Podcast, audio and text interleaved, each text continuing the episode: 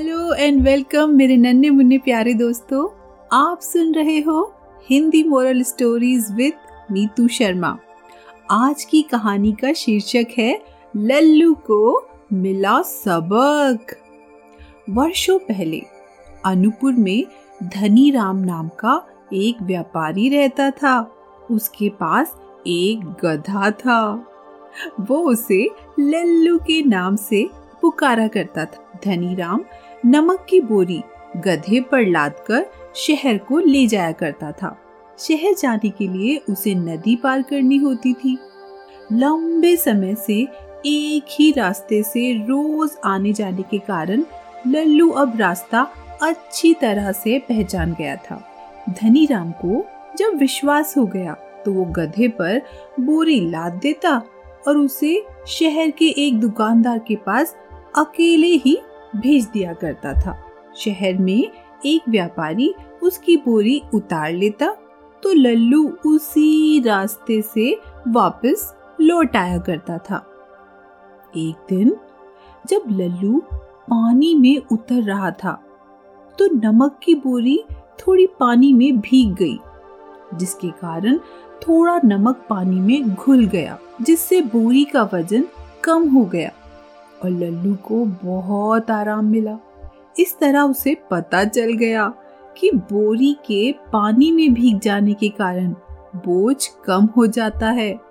तो लल्लू हर रोज यही करने लगा।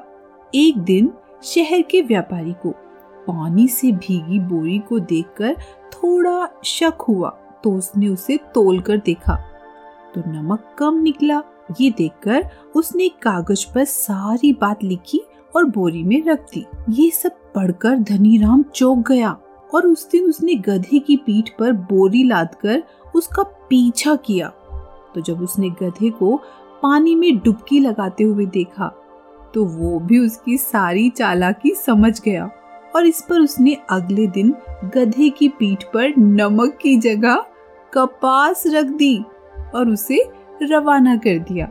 गधे ने इस बार पहले की तरह ही, जैसे ही पानी में डुबकी लगाई तो वज़न कम होने की जगह और बढ़ गया।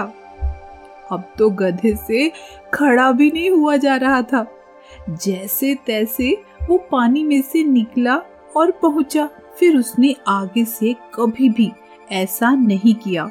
और धनी राम ने इस तरह उस आलसी गधे को अच्छा सबक सिखा दिया।